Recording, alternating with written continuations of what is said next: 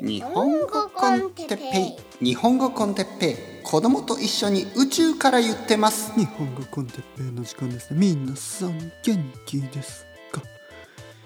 えー、今日はすべての人が自分と同じとは考えないことについて。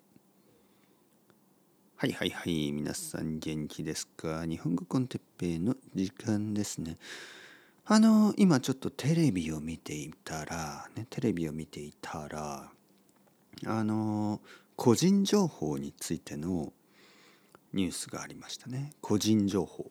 はい。個人情報というのは例えば名前、ね、僕の名前、えー、性別住所あと電話番号あとは例えば結婚してるとか子供がいるとか子供は何歳とかまあいろいろそういうことね。個人情報。でこの個人情報が会社から漏れる、ね、漏れた。リークした、えー、そういうあの事件。事件ですよね。事件がたくさんあるんですね。多分ほとんど全ての国であると思います。そしてその情報を使って何をするかというと、まあ、まあ基本的には悪いことだ悪いことが多いですよね悪いことそうですね。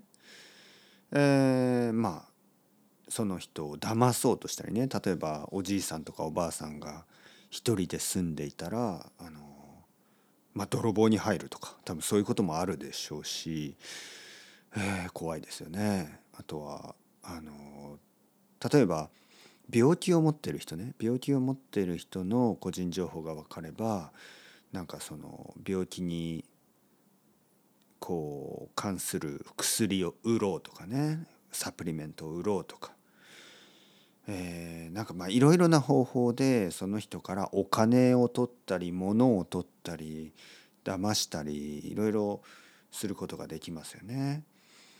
でまあ残念なのが例えば普通の会社もそういう情報を使って、えー、物を売ろうとしたりとかね、えー、そういうこともあったりしてとにかく個人情報というのはまああの漏れるべきじゃないものですよね。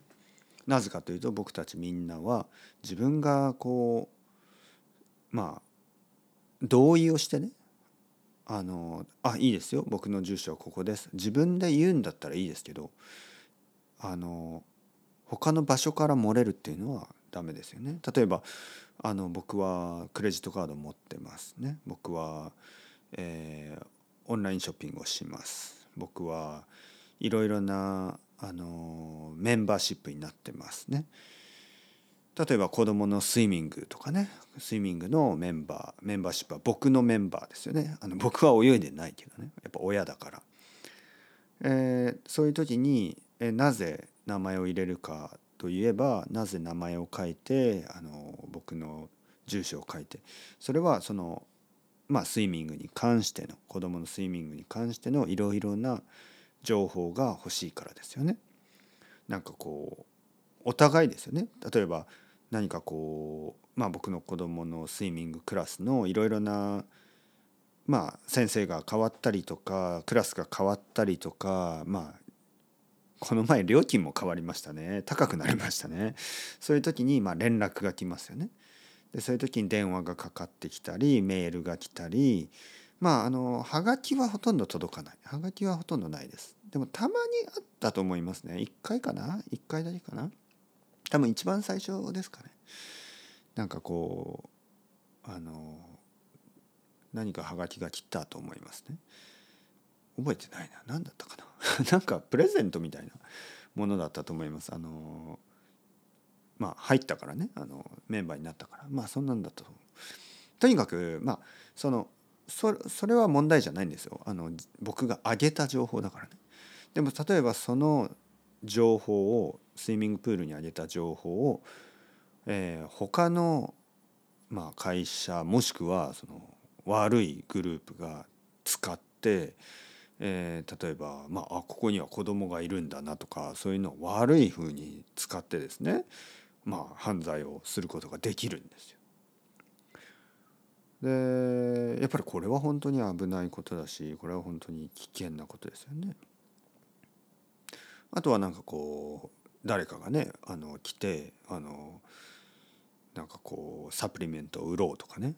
ああなたスイミングに行ってるあの子供がいるからあのなんか 子供に子供のスイムウェアいりますか？みたいなね。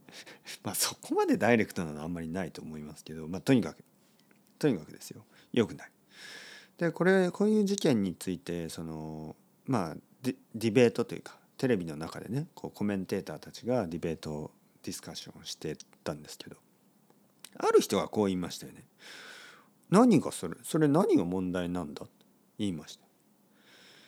まあおじさんね もちろんね。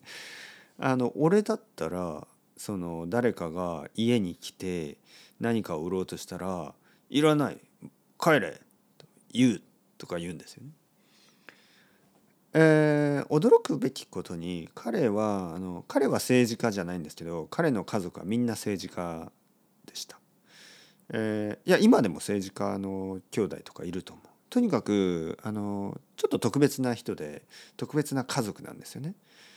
で彼らはあの本当におじあのおお父さんおじさんなんかそういうみんながこう、まあ、セレブリティみたいな人ですよね。まあその人自体はあの僕は結構好きなんですね。そのコメントは好きなんですけどあやっぱりあの大事なポイントビューが欠けてるなと思いましたよね。このこういうタイプの人はやっぱりとても大事な視点が欠けている。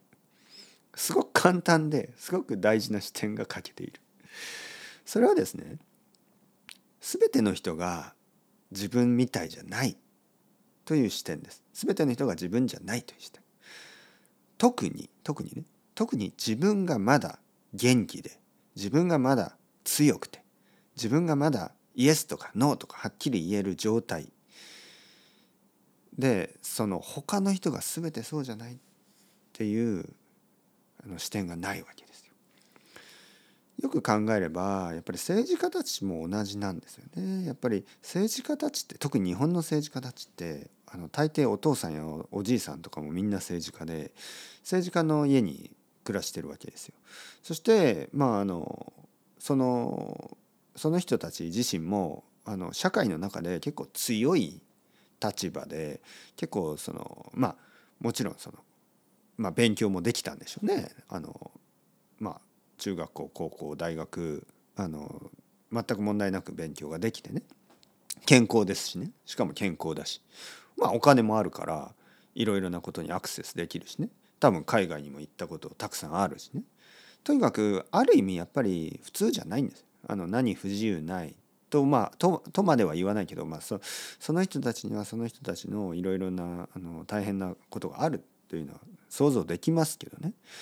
でもやっぱり全ての人が自分じゃないっていう自分とは同じじゃないっていうそういう大事な視点が欠けてることが多いんですよね。だからやっぱりついついそういうことを言ってしまう「あ俺だったらこうするよ」みたいな「いやいや全ての人はあなたじゃないですから」でそこである一人のね、まあ、弁護士のまあその人弁護士だと弁護士の人が言いましたよね。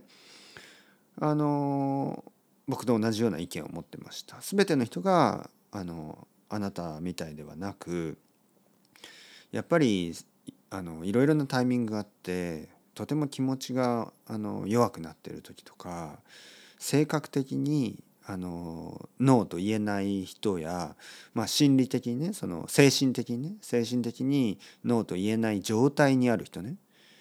例えば病気になってて例えばもう本当になんかこう死んでしまうかもしれない。でそういうすごくこうもうもう何何でもいいから助けてほしい。全てをあの試したい。そういう状態の人が「あこのサプリメント病気に効きますよ」誰かが来て「いくらですか?」あの「3万円です」あ3万円でもしかしたら僕は生きられるかもしれないそうやってお金を払ってしまうその人を責めますか？責められますか？その人を弱いと言えますかあなた弱いですと。僕だったらそんなことしない。そんなサプリメント買うやつはバカだと。言い切れますか？元気な人が。ね、肉体的にも精神的にも元気な人が肉体的にも精神的にも追い詰められててもう何何でもいいから試したい。そういう人をバカだということができますか？どちらかというともちろん責めるべきはね。どちらかというとじゃなくて明らかに責めるべきはあのそのまあ聞きもしないね。意味のないようなサプリメントを売ろうとする会社ですよね。会社というかもうほとんどなんてもう犯罪みたいなものですよね。しかもそのこれを飲めば、ね、病気が治りますみたいなまあ嘘ですからね。まあそういう商品はあのテレビとかあのお店とかでは売ることができないですよね。日本ではそういう法律がありますからあの明らかに嘘っていうのはあの嘘の商品は売ることはできません。ただねこれ難しいんですよねやっぱりこう明らかに嘘じゃないけど少しだけ効果があるみたいなものがあの大丈夫なんですよね だからまあそもそもこう個人情報がなくてもそういう人たちは個人情報が漏れてそれであの自宅に来られなくてもそういう人たちはまあインターネットで自分で探したりとか、えー、お店でお店まで行ってね、えー、嘘の商品を買ってしまうか嘘というかなほとんど嘘みたいな商品を買ってしまうかもしれません。でも少なくとも家にいきなり来て、えー、なんかこうその思いもよらぬタイミングでですね。やっぱこういろいろなタイミングがありますからね。例えば僕だってあの家でこうリラックスしてる時にいきなりですよ。ピンポーンと来てね。あのなんかこうなんていうかな。例えば子供の子供のまあ電話でもいいですよ。電話がかかってきてちょっと子供が大変ですみたいなことを言われてね。あのその小学校小学校小学校であの手伝いをしているものですが、ね、僕の子供の小学校の名前を言ってね、えー、小学校であの手伝いをしているものですけどあの息子さんがちょっとあの怪我をしてます。今すぐ来てくださいとか言われてね。そしたらもう走りますよね。もう走りますよ。走っていくもう自転車に乗っても飛ばしていきますよね。でこの家には誰もいなくなるでしょ？でまあ泥棒が来ることもできるしね。例えばそういうことですよ。そういうことなの。まあ僕の家と僕の子供の学校めちゃめちゃ近いからほとんど問題ないんですよ。そんな泥棒が来る時間は、うん、まあでもあるかな。でも例えばたくさんの人って日本に住んでるたくさんの人はあのまあ例えばそうですね。まあ車で子供を送っていくようなほとんどの人とは言わないけど結構たくさんの人は田舎に住んでる人は車で子供を送っていく場合があるんですよね。僕の甥っ子はそうでしたね。そしてその時にやっぱりこう子供を迎えに行く時に車に乗って行く。でやっぱりそうすると時間がかかるってことですからその間まあもっとねあの、まあ、泥棒が入る時間はあるだろうし。まあとにかくとにかくとにかくですよ。とにかくなんかそのやっぱりこう視点ですよね。大事なのはそのやっぱり全ての人が自分とは違うってことですよね。自分と同じじゃないってことですね。そのコメントをした、まあ、政治家の息子まあ息子といってももうおじさんですけど彼らは本当にセキュリティの高いマンションタワーマンションみたいなもう本当にセキュリティの高いところに住んでておそらくあの、まあ、もしくは家家かもしれない。家に住んでて、えー、家にはもうあのボディーガードというかねガードの人がいてでいろんなセキュリティシステムがあって全く問題ないんでしょ。だからそういう人たちがですねまあ普通の人たちもしくは貧しい人たちね。貧しい人たちのいろいろな環境が理解できてるとは思えないなと再確認できた、えー、さっきでした。というわけでやっぱりあれですね。とても大事な視点ですよね。みんな違うんですね。自分がそうだからこれは当たり前でしょみたいなそんな狭い視点でその人多分65歳ぐらい？65まで生きてきたの？と思ってちょっと僕はびっくりしましたね。当然でしょ？自分とみんな違うじゃないですか。自分の方が他の人よりあのなんかいろいろなことができる時もあるし自分の方が他の人より全然できないことや全然できない時がありますよね。だからまあタイミングもいろいろありますけどいろいろありますからね。僕は元気だけどやっぱりもし僕が病気になったら今の僕とは違う考え方になるはずなんですよね。なぜそれが想定できないか。自分が今あの今日、今の自分とやっぱりそのあのそのまあ違うタイミングの自分は違う決断をするかもしれないでしょ。いややっぱ想像以上想像以上にこれのこの問題は根深いですよやっぱり。うんというわけでまあまあまあまあ想像力が大事ですね。というわけでチャオチャオスタレガオまたねまたねまたね。